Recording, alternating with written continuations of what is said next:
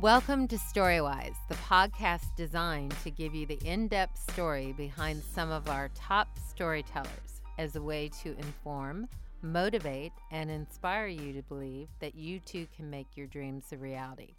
My name is Jen Grisanti. I am a story career consultant at Jen Grisanti Consultancy, Inc., a writer's consultancy designed to help you accomplish your writing goals and reach your career destination through one on one consults, seminars, and teleseminars. And I am so excited to have with me as my guest today. And I realized in handing you the book, I handed you your bio. Chad Gervich. So let me let me give you a little brief on Chad and then we're going to have you tell us about your bio live. Uh, Chad Gervich is a television writer, producer, best selling author, and award winning playwright. He has written, produced, or developed shows for almost every major network and studio in Hollywood, including E's After Lately, starring Chelsea Handler, Disney Channel's Dog with the Blog, Food Network's Cupcake Wars, and ABC's Wipeout. Chad is the author of a brand new book that I am so beyond excited for people to read because if you have a question in Hollywood, I can guarantee you it will be answered in this book. It is called How to Manage Your Agent A Writer's Guide to Hollywood Representation. Welcome, Chad. Thanks, Jen. I think I think you should have instead of reading this bio, you should have told people like all the like you could have said, "I've been drunk with Chad in Israel, in London." exactly. Uh, where was all the good stuff? I know my my fellow cohort with TV Writers Summit. Yes, we have we have had many a good time. It has been a blessing. I agree. I, I feel very grateful for it, and I'm very excited for our upcoming one in London that we'll tell you about at the end of the podcast. So interesting, like looking at all this stuff that you've done. You've been an executive, a writer, author, a seminar leader, like everything. Tell me what where this all started, how you knew you were going to be working in Hollywood, and what inspired you to write a book like this. Well, that is a lot of questions. I know. Um, I know. We'll start with what Tell me your story of what brought you to Hollywood. Well, I will say, ever since I was little, and I mean like right. three or four or whatever, all I wanted to do was write. It's the right. only thing I ever wanted to do. Oh, I, I love that. Well, when I was little, I used to.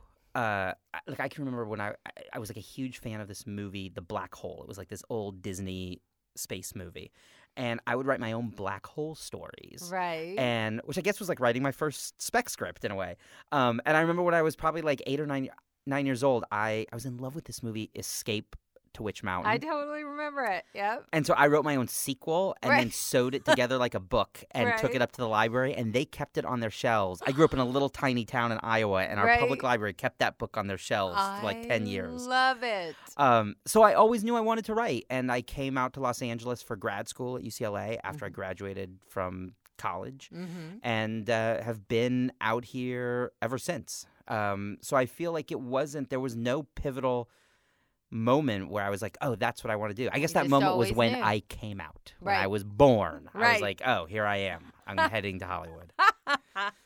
I love that. I love that. I think that's great. So you're very, you get to Hollywood from Iowa, you go to grad school, you get out of grad school. What was your next step? Well, I was lucky. I was super lucky um, mm-hmm. um, because while, while I was in grad school at UCLA, they had a mentor program for graduating grad students where they would match you, match up graduating grad students with working professionals in the industry. And I applied. Now, at the time, I got my MFA not in screenwriting or television, but in playwriting. Mm-hmm. And you know, I That's had. That's a great background. Well, yeah. I'll tell you, like I, I've always loved theater. I'd had some plays produced around mm-hmm. the country at various places, and at UCLA, I think this is still the case. The playwrights were allowed to take screenwriting classes, but right. the screenwriters were not allowed to take playwriting classes. Right. And so I was like, well, then I'm going to go into the playwriting program and do them both. Right. So I applied to this mentor program, figuring I was going to get stuck with some podunk theater director living in Van Nuys. Right. And instead, I ended up getting as my mentor Warren Littlefield, wow. a man who at the time was president of yes. NBC. Huge. While he was there, he did you know, look, he developed and put on the air Seinfeld, Frasier, Will and Grace, Right. uh, Law and Order, Great. ER, and it was like the best mentor you could possibly get in that Right. program. And when I met with him, he was in his last few months as president. He stepped down the summer, just a few weeks after I graduated. Uh, and he started the Littlefield Company, which was his production company in partnership with NBC Studios, and hired me as a. My title was creative exec, but I was an assistant to Great. his head of talent and development. Right. And I mean, it was an incredible first job, that is and an incredible first job. it was amazing. And he, you know, was just an incredible mentor and boss, and we're friends to this day. And so I was, look, on one hand, I was really lucky. Like, Right. I feel like that is an incredibly rare way to get your foot in the door in Hollywood. On the other hand, I think in a way it's exactly how everybody gets their foot in the door in Hollywood, not through a mentorship that they get through their grad school, but through their own connections and relationships. right. Um, and so I feel like the lesson coming out of that story is you are never going to get a job in Hollywood because you're the best or because your resume is awesome. You are going to get your first job and your second job and your third job in Hollywood because of who you know. Right. And that's how I got my start. Ah, that's a great story. I love that story. All right, so moving so when you were there, what did you feel your direction was? Did you feel your direction was I'm going to go the executive route, No, writing never, route, never. definitively always? Always knew I wanted to write. Mhm. Um, now, I will say, when I was at UCLA and I was in the playwriting program, I took some screenwriting classes, and I always thought that I wanted to be a movie writer. right. And then I took these screenwriting classes, and I loved the classes, loved my teachers, and did not have any fun writing movies. And I don't know what it was about writing the movies. I just, it just wasn't a rush for me in the same way that it had always been a rush to write a play. right. And so it was actually Warren who first said to me after reading a couple of my plays, Have you ever thought about writing television? And I had never thought about writing television. UCLA didn't have TV writing classes at the time. Right. And I watched TV and had certain shows that I loved, but I had never, I knew there were TV writers, but it had never really occurred to me, oh, I can do that. right. And so Warren said to me, listen, why don't you tell me what your favorite shows are? I'll hook you up with some scripts and some videos, study them, and write your first spec. And so we did that, and I wrote my first two spec scripts, and Which were? uh, Dawson's Creek and a Buffy the Vampire Slayer. And I read. you read the Dawson's Creek. That's right. You read the Dawson's. Creek, and at the time, and I will say this: like I, I haven't read that script in years, and it's probably terrible. No, it was great. I was an executive at Spelling, and I brought Chad in for 90210. The final season of The 90210. final season, yes. I will say this about that spec: the story in the spec was um, w- w- when I was in high school uh, in my little town in Iowa. There was a when I it was my s- junior or senior year, and there was a boy who was two years younger than me. Right. and he was actually very good friends with my brother. They had like grown up together and they were very close. And he was captain of the wrestling team. He was on the football team. He was super popular, dating this girl, Diane, who was gorgeous and like head of the cheer. I mean, they were. He was like the part, and everybody liked this kid. right. And he committed suicide, Oh. and it rocked the Mhm. school. And that was what I wrote that first Dawson's Creek spec about. Yes. And I remember. I would not have brought you in if I didn't love your script. well, thank So you. you have to know that. Well, I, I Yeah. would like to think that now I'm a much better writer, Yeah, but that script always sticks with, with me. everything you write, you get You become better. Yeah. But I still think of that script, even though it was a Dawson's Creek spec, as being one of the most personal things Yeah. um, I've ever written. But you know, I think I'm sure a part of what resonated with me, like when I got the job at Spelling, before I got the job at Spelling, when I was trying to think of a way into Spelling because I was obsessed with the first year of 90210, I remember when they did the suicide story with David, and I thought they never dealt with the aftermath Mhm. of that. Like there was so much more to deal with, and I so wanted to communicate that. And and I remember an agent who I had met, Michael uh, Van Dyke. Oh, Michael Van. Dyke, Michael yes, Van yeah. Dyke was like, "Let me figure out a way in." But then the fun, the interesting thing was my job placement agency is the one who called me with the job at Spelling. But um, it it was fascinating to me, like that resonates. Like I think that's a very key issue to explore. So I think that was a great thing to explore. Well, I remember it. What was so amazing about when it happened because he was. I mean, this kid was so beloved through the school, Right. and you know, so they had counselors set up to talk to Yeah. kid to to students, and school was let out at half days like every day that week because people were so upset and they had a memorial service at the school and we all went to the funeral and i mean it was I- mean it was a, obviously a huge tragedy Yeah. but then a few months later another kid who i can't remember this kid's name who had not been popular Right. most people Probably Wouldn't never have noticed him in the hall he committed suicide Wow. by like sniffing Scotchgard or something and killed himself. wow. It was a mention in the morning announcements, and that was it.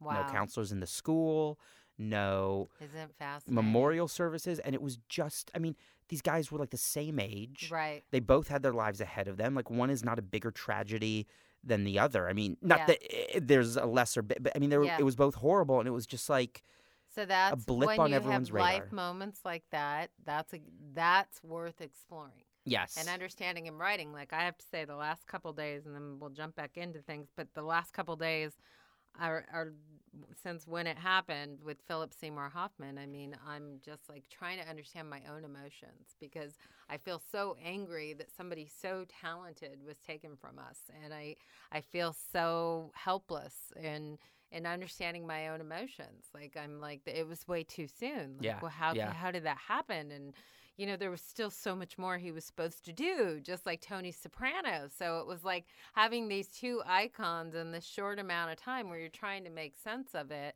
I think though that's what you explore in writing. yeah, You know, yeah, that's what you you do. And I mean, you knew those people, so that's the different. But with these guys, we feel like we know them. You know, so we we you know they they entertained us, and they you know so it it is. I think all of that. Like I I the idea that they're now investigating the guy. I thought, oh my God, what is it to be the guy who's in the shoes who sold the heroin to Philip Seymour Hoffman? I mean, how what what is that reality like? Yeah. You know what I mean? So Yeah. I think there's going to be a lot of story that's going to because those kind of moments are what inspire. You know, they they they they inspire because people want to understand why am I feeling the way that I do. Um, okay, so your first agent. Now we went and we jumped into your spec scripts. Or at what point did you get your first agent? Well, um, fairly early Mm-hmm. because Warren had passed along those spec scripts Great. to a That man. was a good person to have passed oh my god! Like it was just ridiculous. He had passed them along to a guy named Jeff Harris, who Right. headed NBC's story department, which I don't think they have anymore, but it was like a department kind of like Writers on the Verge. It was designed to find new writers, but it wasn't a program and a class and as structured and sophisticated as right, the studio writing programs they have now. right. And Jeff was a former writer and passed my scripts along to his old agent, a guy named Right. Michael. Right. And uh, Michael read them and signed me, and he was my first agent. Right. Um, and he's the one who sent you the Dawson's Creek spec. I love it. yeah. That is great. So it was all very honestly. It's just I- it's like I owe it all to UCLA's mentor program Yeah. and Warren. Okay, that's. Um, but that's good for people to know, to understand connecting those dots. absolutely, Yeah. none of that would have happened if I hadn't known those people. Yes. Yeah, exactly. If you hadn't known, exactly. And I realized I just called James Gandolfini Tony Soprano. I was going to So call you out on that, but I didn't. I didn't want to embarrass you on your own podcast. Be like, you know, Tony Soprano's not a real guy, right? I called him by Like, when they're chopping name. people See, up, that doesn't how I feel actually like I happen. know him. I feel like I know him. James Gandolfini. That's where you sit there and go, like, Lady Di. Remember when Lady Di? It's like everybody's like, where were you? And you remember where you were. Yeah, I do you know? remember where I Yeah. was. Totally. Yeah, I completely And the remember. Challenger. Yeah. Yep. Yep. It is. It's fascinating those moments. Uh, okay, so your first job in entertainment after your first staff job. How did that happen and and tell us about that?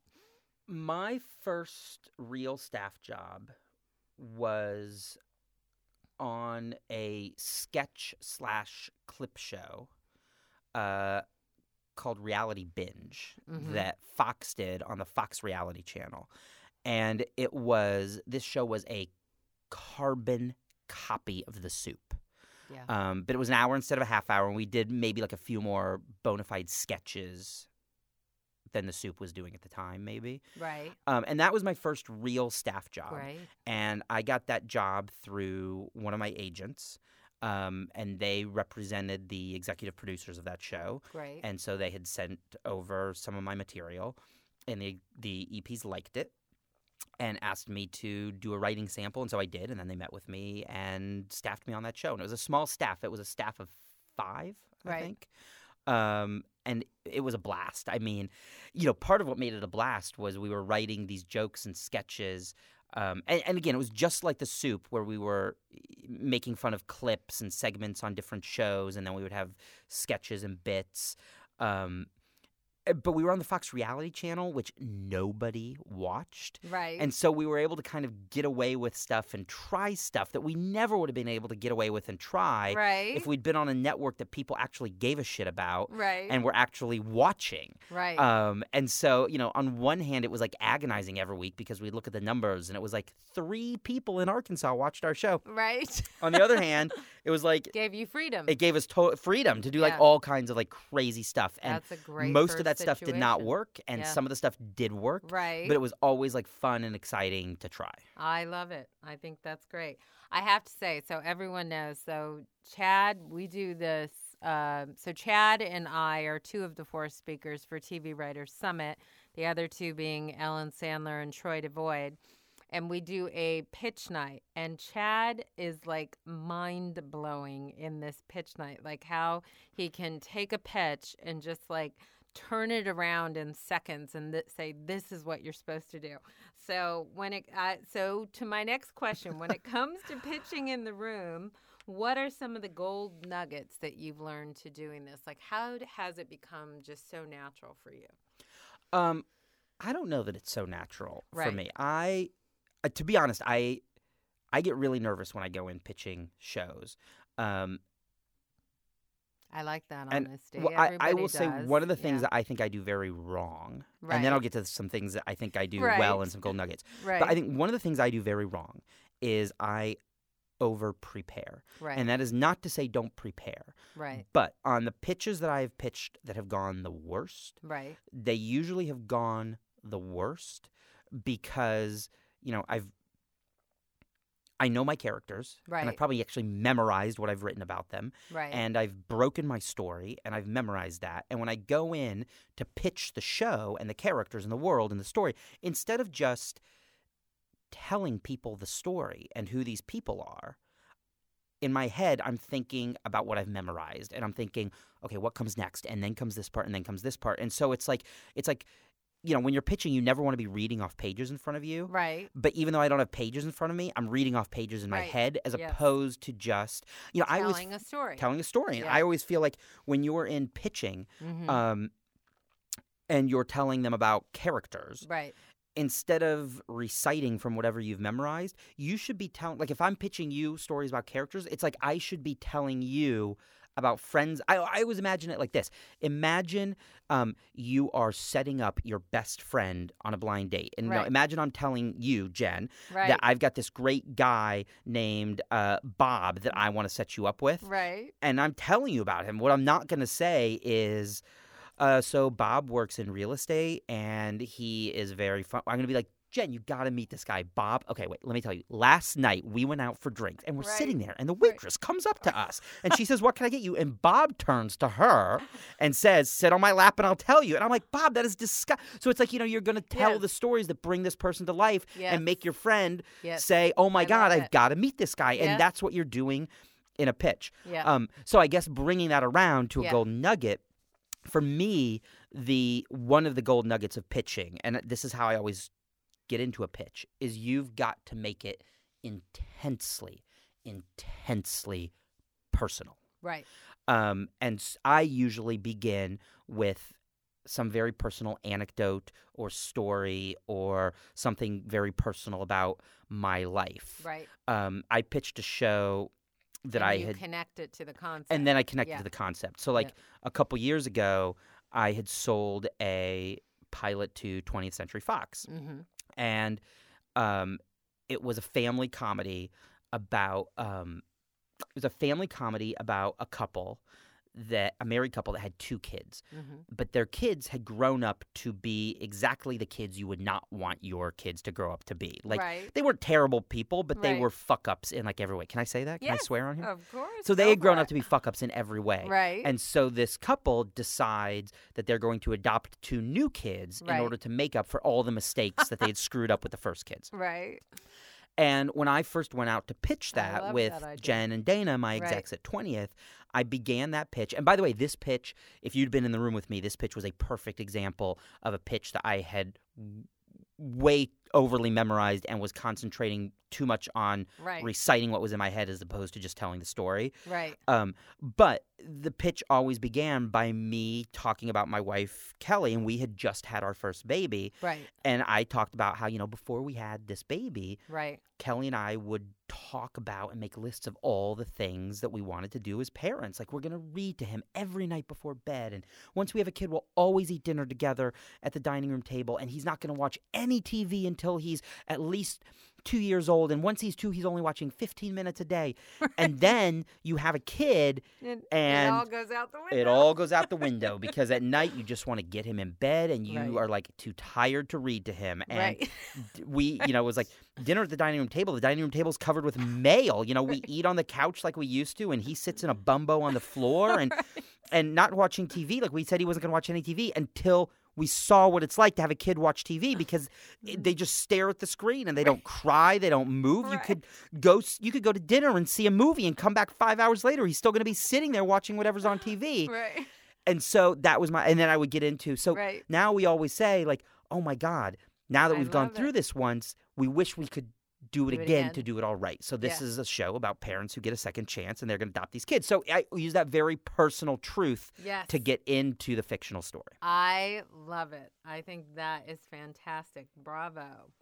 Can I can I also just say Yeah. uh, uh, thank you for those nice things you said about me tweaking people's pitches. Right. But I feel like when I'm hearing pitches, one of the big mistakes I hear people do is they come up with some and they pitch some big high concept thing. Like this is about aliens that come to Earth disguised as humans so they can take us over or whatever, and one of them falls in love. And eventually, as you're listening, I find that usually you find some nugget of something that seems very personal. And what I usually do is latch onto that Right. and say that's your way in pitch it like this and i i often find that once you're able to help people find their personal way in Yes. the rest is gravy because once as a pitcher you're able to get your audience of executives or producers or whoever to see the world through your emotional lens right. everything after that's 80% of your job. Everything after that is you know that is the gift i think when you when you point out the personal and say this is your way and you you create comfort because they understand the personal because that is their truth yes. moving through. Yeah. So no i think that is fantastic in looking at all the jobs that you have had in television working as a writer what would you say like if you think about what you thought a writer would be before you did these staff situations what would you say are some of the surprises and some maybe some of the perks and some of the minuses with working as a writer in television? Well, I think one of the surprises that I feel like I have learned and am still learning right is when you get a job as a writer on a staff, your job is not to be a writer. Your job is to be support staff for the showrunner. right And yep I think a lot of writers, especially young writers, but honestly, I've seen this happen with EPs as well. right They get a job and they think, my job is to go in there and fucking kill it, be a rock star right be the best writer, come up, you know, my job is to save the show or Right. help steer the show. That is not even or close write to your it job. how I or want write it it how. I want it. Yeah. That is not even remotely close to what your job is simply to go in there and help the showrunner make the show that he wants to make. or she Or she. Or she. uh, that that's your Yes. job. And you know what? I've been on staffs where I fit in perfectly and right. got that, and I've been on shows where even though I knew that was my job, I was bad at th- doing that for whatever reason. yeah Um. I think it's hard though for the artist's mind to finally get the situation of a lifetime where they get their first job or their second job or their third job to not be able to use their voice to the extent that they desire to. I think I think it's it's a discipline. So I, I It would absolutely I, you is know, a it- discipline. it is like Absolutely. you have to learn it. A- a- and you know what? Not every writer can write every show. Right. Um, I remember teaching a class once a couple years ago, and one of the guys in the class raised his hand. I can't remember what we've been talking about at the moment, and he said, "But don't you think that the best writers are the best writers because they can write anything?" And I said, "No, not even remotely close. Right. I don't believe that Edgar Allan Poe could have written uh, Jane Eyre. Right. You know, I don't Right. believe that Charles Dickens could have. Wri- Actually, I think Charles Dickens could have written anything. I love him, and I think he could have written anything. But I think the most brilliant writers are brilliant because they write one thing better than anyone else has ever ever written it. Right. Um, Breaking Bad is like maybe the best show in the history of television. Right. I don't believe that Vince Gilligan could go write on Two and a Half Men. Right. You know, and Of what makes him brilliant is because Vince Gilligan knows what he does, and he does it better than anybody else. Right. and he writes that. I totally agree. Um, and so you're so sometimes you're just not on the right show for Yeah. whatever reason. Um, And it's okay to be fired because being fired is a rite of passage. oh my God, everybody's everybody's been fired Yeah. a million times, a million It's all times. part of the ride. Yeah. I, and I, I find that I've I've been fired twice, right. and usually when you get fired, in a weird way, it's a little bit of a relief because it wasn't. You knew inside it wasn't a match. Exactly. It's like breaking up with somebody that you knew wasn't your soulmate. Yep. Um, But other you things, needed a kick in the tush because you weren't going to do it yourself. you're not going to do it yourself because you want a job and it's Yeah. paying you and you need that. Yep. Um, you know, and I've been on shows where I wasn't the right fit for it, but I loved the people I was working with and my Yeah. showrunner. You know, and in those situations, it's it's hard and it's easy to leave because it's like you're leaving people you love, but you're also leaving behind something where you you know it's not the right The fit. fit. It's not the right And fit. that's okay. Yeah. I mean, that's, I love when people talk about, I love, so thank you for that. I love when people are honest and say, yes, I've been fired. Yes, this is what it's like because it's all part of it. yeah. Nothing to fear with it. It's all part of being working in this town. Can I say one other thing, Of like a plus that's about being on a, Yeah, on a staff yeah, that I don't think you always realize until you're there? Right. is that unlike when you're sitting at home writing your specs or your screenplays by Right. yourself and you're just hoping that it's good and maybe it's good and maybe it's not. When you're writing on a staff, you know, you're going to get assigned your script and you're going to go away for a week or two to write it. But you have this whole team of writers to help you. So you can bounce into someone's office and say, Can I talk to you for 10 minutes? I'm having trouble with this. Or Right. you can go ask your showrunner and say, Does this part work or this isn't working? right. Uh, and doing that is, I, I wrote on a show uh, last year called Dog with a Blog, right. and I would I write my title. um, when I was off writing my scripts. right. One of the things that always gave me comfort when I was like, "Ah, this script is sucking. I'm not hitting it. I know it's not." Is I would think like, "Oh, well, I know I've got like nine other awesome writers here who are going to help make this good." I love it. And you don't have that when And you're that- sitting at home writing. Right. I love it. No, that see, that's good for all writers to be aware of the plus of working in TV. Um, okay. So jumping into I have to tell you guys, like you can see I have a million dog ears in the book that I read of Chad's. You're like, and those are Um, all so pages we- with typos. So so no. So we are going to get into this book because I am so excited, and we were going to give you highlights that are going to make you know that you have to go out and buy this book. Um, so starting with what inspired you to write this book? I feel like what inspired me to write this book. I have an agent, and I I love her. We get along great. She does an awesome job for me. Lindsay Howard yes, at AP. at APA, and she's fantastic, and she's an awesome agent.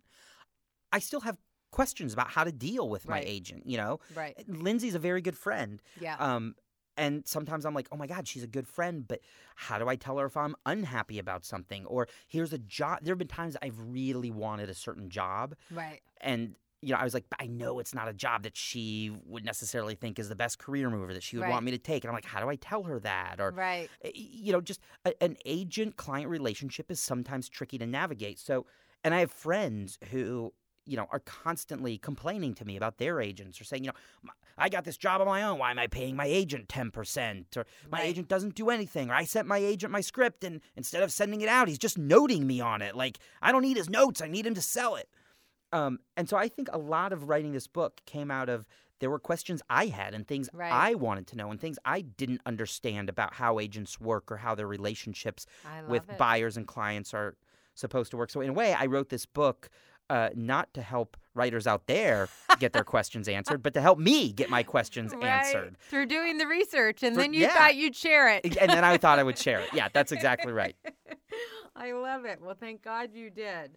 Um, you know, and the funny thing is, like, in, in when I was an assistant uh, to Aaron Spelling, I talked to him about writing a book like this, and he said, "I'll write the foreword." And I said, "You know, there's no book, but of course, my angle and my lens at that time was." Really going into current programming versus development, Mhm. how writers get staffed through that process. And he in and then I mean agents wouldn't even consider it. There were like two books out. It was like Robert McKee's and you know some other and maybe Chris Vogler's book out and and but so rare. And so they were they the agents were all saying, "No, it's such a limited audience the entertainment business like nobody cares and blah blah blah blah blah." So when I went into your book and I started going through all the things, I'm like, "Okay, like Chad just nailed it because he just like breaks down what this town is, what's involved in going from being a non-working writer to a working writer and really just goes into all the details of what to expect on the journey, which I think the biggest fear most people have in coming to Hollywood is not knowing what to expect. Mhm. And I, I think the gift of your book is this is what you can expect. You know, this is, it's not going to be bells and whistles. You're not going to get an agent and then everything's going to be perfect. And, and this is what you have to know and this is what you have to do. And, and the interesting thing is how to manage your agent is is really the idea too of how you are a partner Totally. with your agent in your own destiny so that it's not just like as you said most most writers are like oh my god my agent this my agent that blah blah blah blah blah and it's like well what are you doing to I'm- contribute to this destiny To- totally. I mean, I feel when I look back over my career, uh, most of the jobs I've gotten right have come to me. I get them on my own, or they come to me through a connection that I've made. Now, that doesn't mean my my agent does a ton. right Sometimes I call her and I say, "Hey, my friend just got a show picked up. Can Right. you get me in there?" Or, "Hey, I just I'm I just got a job offer. Will you look over this contract, or can you get me more money?" right Um, but I think it's important for writers to remember your agent only owns ten percent of your business. mm-hmm. The rest, the ninety, the other ninety percent, is owned by you, and it's You're your right. responsibility. So it's like for every ten meetings you get, nine of them should be you getting them on your own. i love it I think Um, that's great and I think that's really important. And look, my agent, whenever I meet somebody new, if I meet another writer, if I meet a showrunner, if I meet an exec on my own, right the first thing I do is I email Lindsay, my agent, and I'm like, Right. hey, I met so and so. yeah Uh, Hey, so and so and I are having lunch next week. And I keep her in the loop because Yeah. that's all ammo for her i love it to use that she needs to use. Yeah. And Um, writers need to understand how to do that. Absolutely. Absolutely. Uh, how did you decide what you wanted to cover in this book? Because I, I, I, I had to admit, like there were times during reading it that I thought this encompasses so much more than just managing your agent. I remember when I first saw you and I said, "Chad, this is a big book It for is. for for how to manage your agent." It- and and you really cover like the realm of what what made you know what you wanted to cover, well, uh, or did it keep just it, growing? did- it kept growing you- because one of the things yeah. I found as I was writing it was, you know, agents agents navigate so many different parts Mhm. of Hollywood. Mhm. You know, I started out n- with a certain idea of what I wanted to cover in this book. Actually, a pretty crystal clear idea of what I wanted to cover in this book. But then as I got into it, it was like, how do I explain how agents navigate through this part of Hollywood if people don't know what this part of Hollywood even looks like? Right. So it was like, how do I explain how agents help their writers navigate staffing season without first explaining to writers what staffing season is? Right. How do I help um, explain to writers how feature agents find financing for movies if I don't first explain at least a little bit what financing a movie means and what it entails? Right. And so as I was going through it, it just felt like in order to show people how agents navigate this world, you first have Yeah, to lay out a explain the map of the world. Yeah. Yeah. And I think that's what you do. Like that's why I almost feel like it's like a it's like a Hollywood handbook or it's like a an encyclopedia for the interpa- entertainment industry. I mean, it's like it's just like this book that just like answers everything that you would ever imagine, which I think is just fantastic. And and I Thank have to admit, yeah, no, I, I I really I'm I'm very excited to see what happens with this, and I highly highly highly recommend it. Um, so part of your journey, like I love that you had all these questions and you were going through all this stuff. So it started with that in meeting all these people that you interview in this book and everyone should know like chad deals with the top people who are running this town in in this book and getting their input what was that like Awesome. like, you, like i was gonna say like you are so it was awesome. strongly connected with some of the top players. It so- was awesome, and I mean, I, I, it was great. Like I interviewed CEOs of big four agencies, and most of them would not go on the record. Mhm. You know, so they were like, "Listen, you can use my quotes anonymously, or Right. here's just information you can use." I mean, I interviewed amazing people Great. who, while their names may not be in there, their Right. information and their quotes and their insights are. Yeah. Um, but agents are not typically a group of people who like to go on record saying things. Right. I think it was. I a- was surprised with the ones who would give their names. I was like, wow, yay. yeah, yeah. I think was it. Um, Joel Baglighter and David Boxer. Those guys are in there. Yeah. but I can't remember if it was Ed Limato or or who it was. I don't know. It might have been Ari Emanuel. I can't even remember. But some very big famous agent at one point said that uh, agents should never be more famous than their clients. Yeah. That's why I hear. CAA Yes. has that belief. Absolutely. And so a lot of agents Yeah. you know don't want to go on record saying things and fortunately you know the people who are in this book were very generous Right. um in you know giving This is educational. It's informative. y- Of course yeah. they, yeah. y- yeah and and also they're they're friends and so Yeah. i trust them and they trust me and right.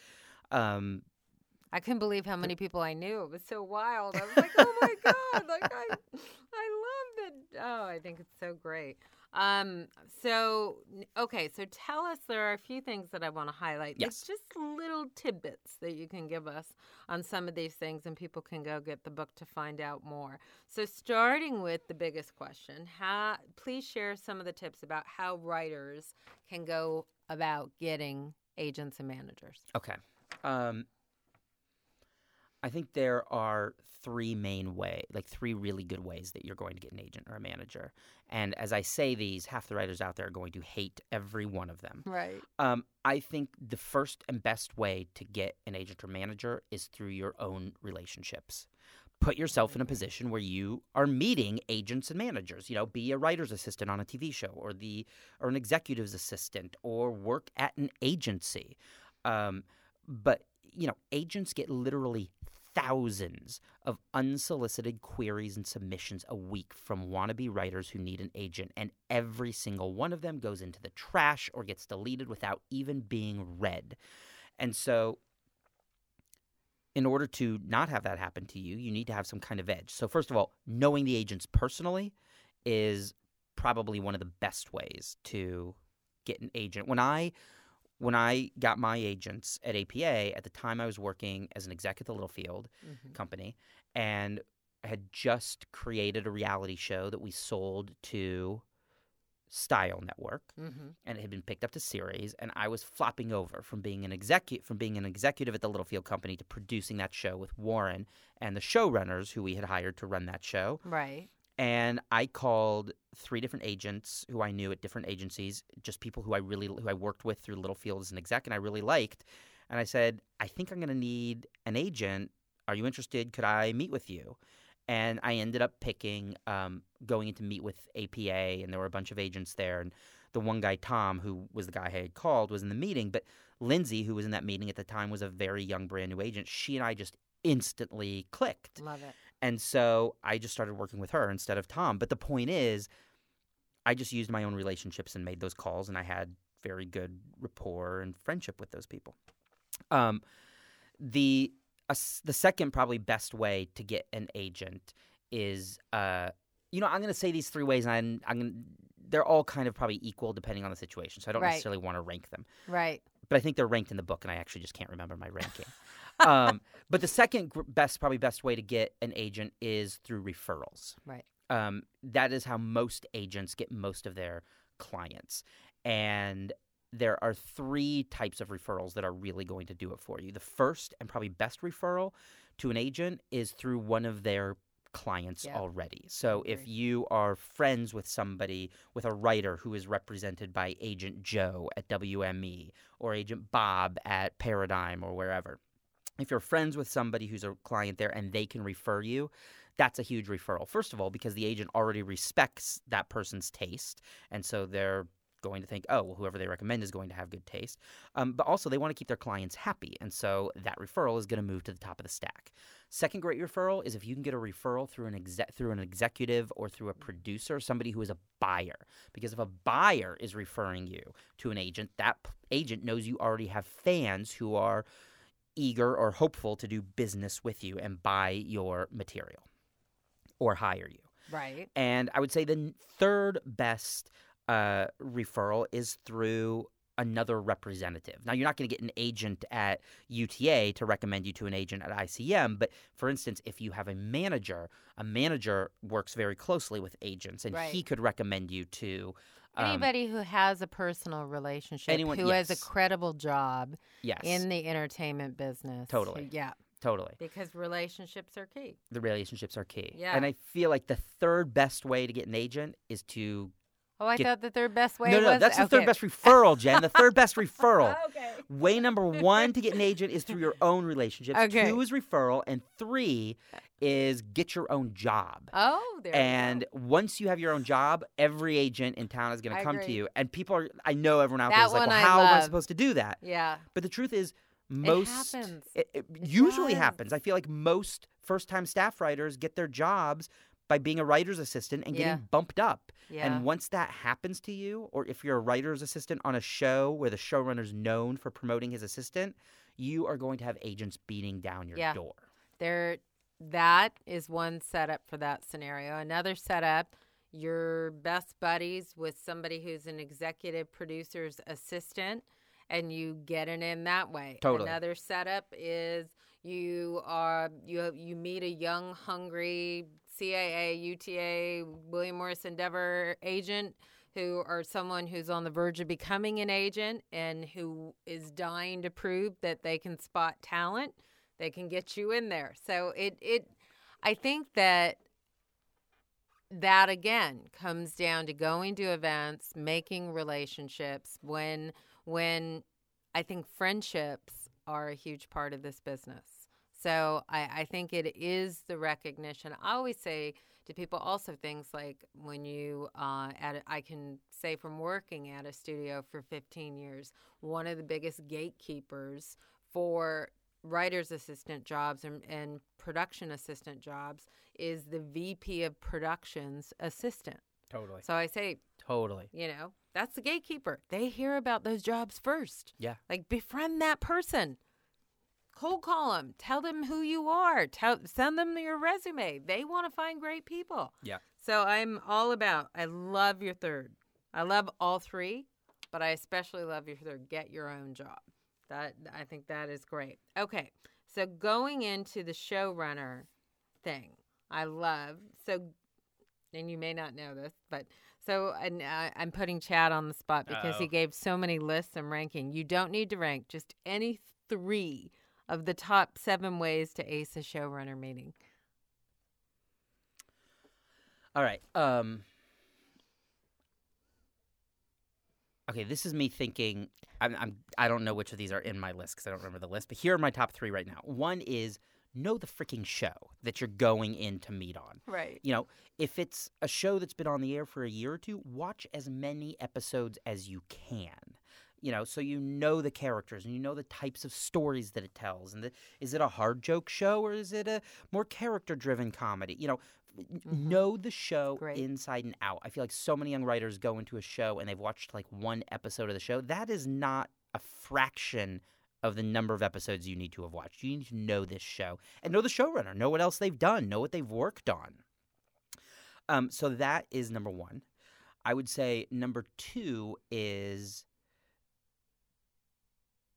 and I don't mean this in a cheesy way, but like go in and relax and be yourself. Mm-hmm. Um, because I feel like I know that I have gone into meetings where I've wanted the job so badly. You go in and you're going in and you're trying to impress. Yeah.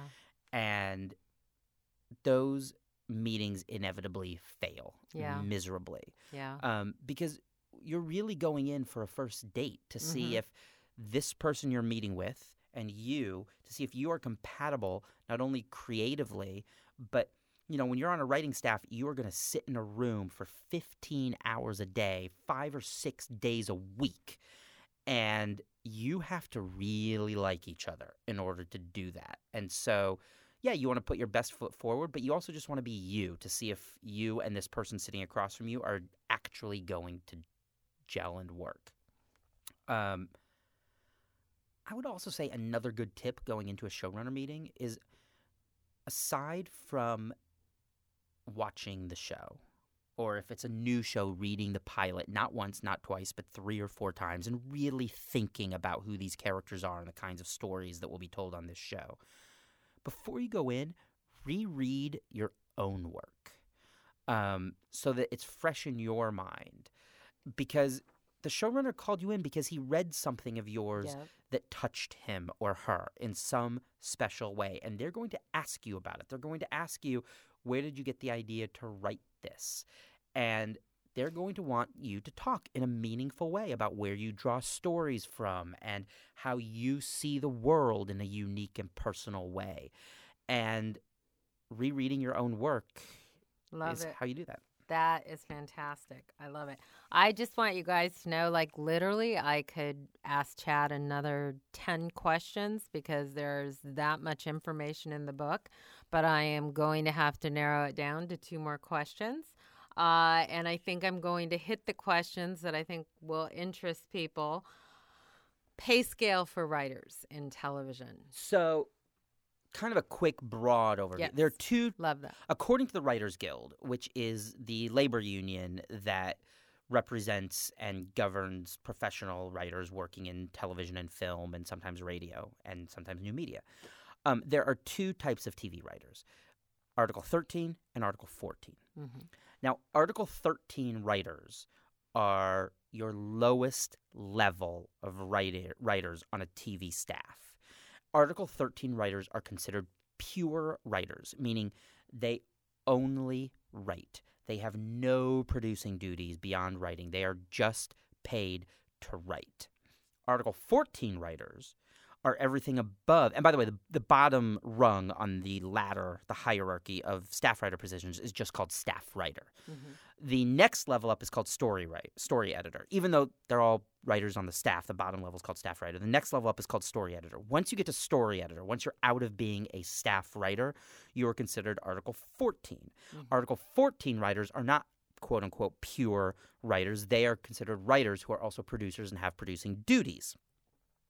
Now, the difference in pay is Article 13 writers are paid simply to write. And so uh, They make a weekly, right? they make a weekly Yeah. rate. Yeah. I- I'm looking for the numbers, and the numbers aren't on page 100, but they're in this book somewhere. Oh, wait, here, Oh. they go. here it is. Here Got it is. it?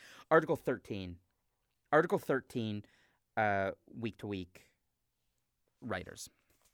So, for instance, if you are picked up on a 20 week contract as a staff writer, lowest level writer, you are paid a minimum of $3,712 a week. And when I say minimum, don't try to get more than that because nobody's going to pay you more than that. Right. I will also say there are actually different minimums for different kinds of television. So, so broadcast shows on ABC, Fox, CBS, or NBC, or the CW, those writers, because they're on broadcast shows, they actually get paid slightly more than writers on cable shows. And writers on cable shows, there are different rates for the cable shows. Um, so it's a little bit less than that. Once you move up to be an Article 14 writer, which means you have producing duties, right. you're actually paid per episode, not per week. And on top of your episodic rate, you are also paid for each script that you write. yes. And that starts at story editor. That starts That a story editor, great. yes. Great.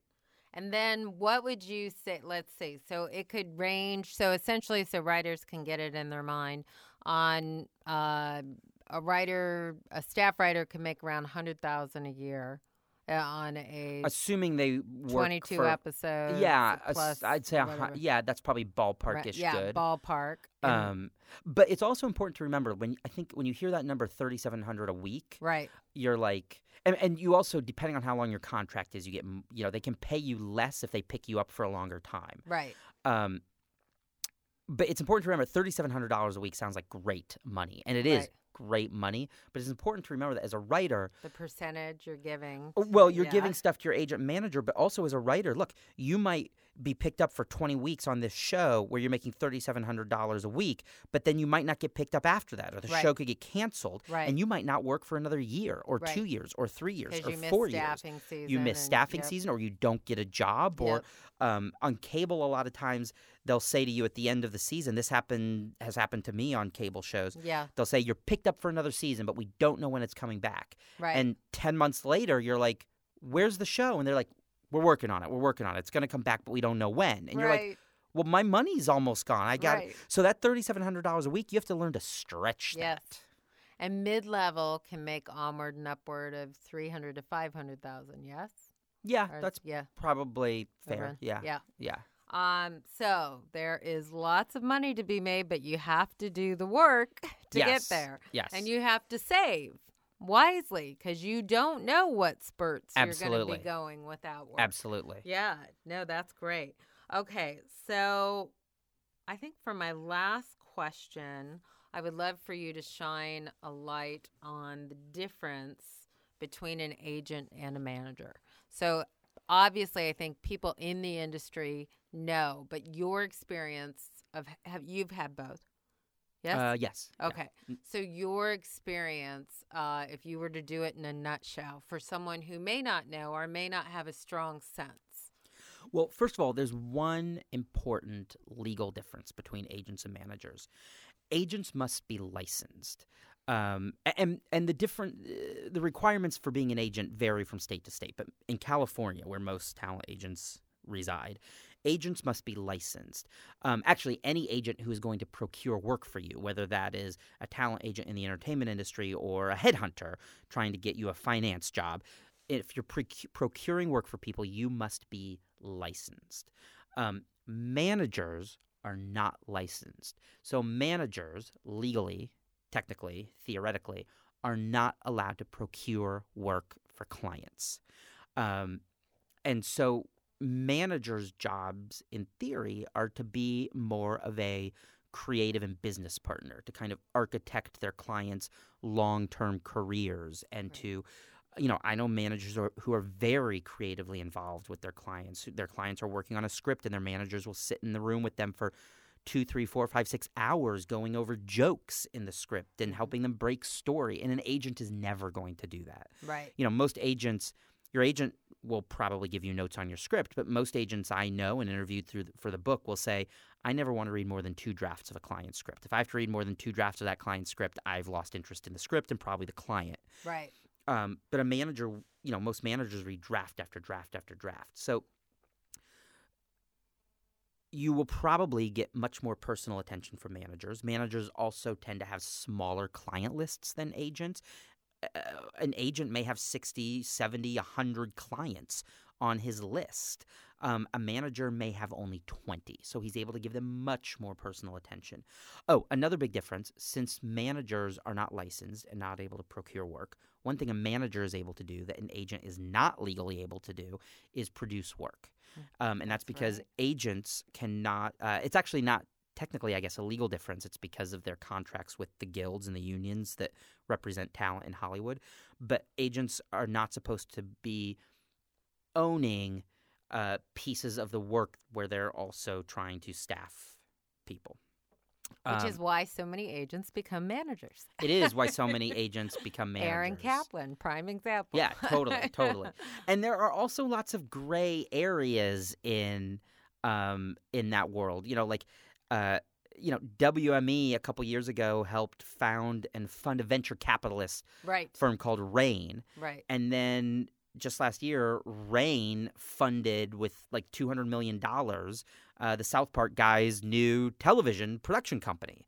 Um, See? which is really interesting. It's not actually being funded by WME, but WME is partnered with Raine, which is so there's all kinds of Loopholes. loopholes and CAA like CAA is funded gets like a massive amount 35% funded by the TPG group Right. which also owns Telemundo and all the Telemundo networks so it's Right. like you know there's all kinds of weird Ways little gray around. areas and conflicts of interest and yeah.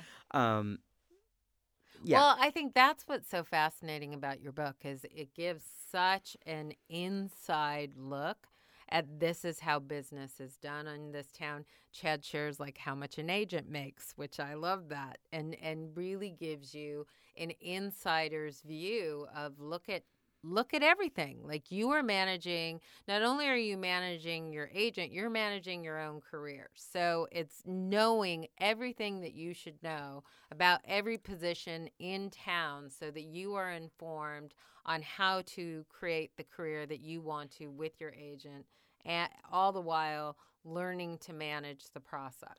So, Yeah, I mean, what I really kind of set out or wanted to write was men are from Mars, women are from Venus. but instead of being about husbands and wives, it would be about clients and agents. Yes.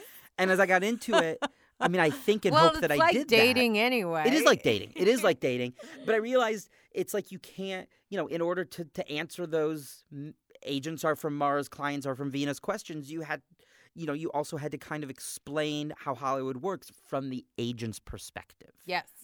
And you got a lot of agents' perspective in there. Yeah. So this is gonna it, it it is a very inside look from managers, agents, lawyers. You got Charles Holland Yeah. in there saying some really great stuff. So really, really terrific stuff. Highly, highly recommend. Uh, I think you should go out and get it like immediately. It's available on Amazon, BarnesandNoble.com. Barnes and Noble carries it in store, Book Soup, Writer's Store, all the usual places. and you have a book signing. oh yeah, I've got some coming special events coming up. Um, okay, so I do. Okay, so the first. Can I? I'll just do. You Okay. uh the, you know what? Chad is going to share all of his upcoming events. okay. So the first upcoming event is on Saturday, February twenty second. Right. at 11 o'clock at 11 a.m. at the Writer's Store, and I'm doing a three-hour seminar called the Three Hour TV MBA, Great. which is kind of exploring how the television industry works: networks, studios, production companies, staffing season, pilot season, agents, managers, how it all fits together. You know, it's kind of a big picture roadmap so you can figure out how to navigate. Um, and you can, if you just go to the Writer's Store.com website, it's got all the information. Um, a few days later, Wednesday, February 26th at uh, 7 o'clock p.m. at Book Soup here in Los Angeles. I have not only a book signing, but we're actually first going to do an hour. It's a panel of agents and managers. Uh, and we've got fantastic people. Um, Zach Carlisle, who's a lit agent at Verve. Uh, Will Lowry, who's an MP lit agent at APA, and. Jeff Silverman, who's an agent at or a manager at the cartel, are going to have a panel, and I'll be moderating, and we will be asking them really we'll be asking them tough questions and getting back tough blunt answers about how to get a manager how to get an agent how they can help you how agents can't help you. Um, and then we'll have a book signing. And then of course that weekend the first and second uh, jen and i will both be at the tv writers summit here in los angeles which is an awesome event. It's like two days the first day we both lecture along with ellen sandler and troy DeVolld and the next day um, we have a bunch of workshops to help whip you into shape to be the best TV writer you possibly. It's. I will say it is an awesome. It is a blast. the It two days. is It is great. incredible. You will learn so much in this two days. Yeah, you will. It, you really will. Uh, it's fun to do, and I feel like everybody. Le- I mean, it's it's a great. If if you want to be a TV writer, you should just be there. And then we'll be in London. And then we go to London April fifth or April something 5th like and that, 6th. right? April the fifth and weekend sixth. of That's right. April 5th and 6th. So we would love all the London listeners to please tell your friends and show up. And we can't wait to have you experience this event with us. It's going to be great. I love your events. I'm excited. Thanks, like I'm going to be posting those on Facebook. Ooh, please That's do. Great. Yeah, yes. thank you. Please send me links. Absolutely. Okay, so I want to thank Chad Gervich so much for all of this incredible information and I'm very excited to have him here as my guest and I encourage you to share this podcast with other writers because I think the information is very important and I encourage you to attend these events so that you are informed so that you can find all the success that you deserve in your career. So, thank you so much for joining us. Thank you for having me. Now, are you? Before we started, Jen promised me that once we were all done, she was going to sing "Let It Go" from Frozen on the podcast for all of you because she's done it for me and it's fantastic. And she swore that she would sing it on the podcast. you are so. So no, no, sing it because you were so. It sounded beautiful Trust upstairs. me, I just they do not want to hear me sing. they do. You sounded great. Simon Cowell would be like, nah. you are so cute. I love that. Okay, well, that's a fun note to end on. Uh, so this is Jen Grisanti of Jen Grisanti Consultancy and Storywise Podcast. Thank you for joining us. You've been listening to Storywise with Jen Grisanti. If you're looking to get to the next step in your career and need a guide who has been there and knows what it takes, go to www.jengrisanticonsultancy.com. On the website, you can also find the latest on writing programs, feature film festivals, and other writing competitions. Storywise is produced by Joel Metzger and Hot House Bruiser Productions. This podcast was recorded at the studios of Icebox Logic.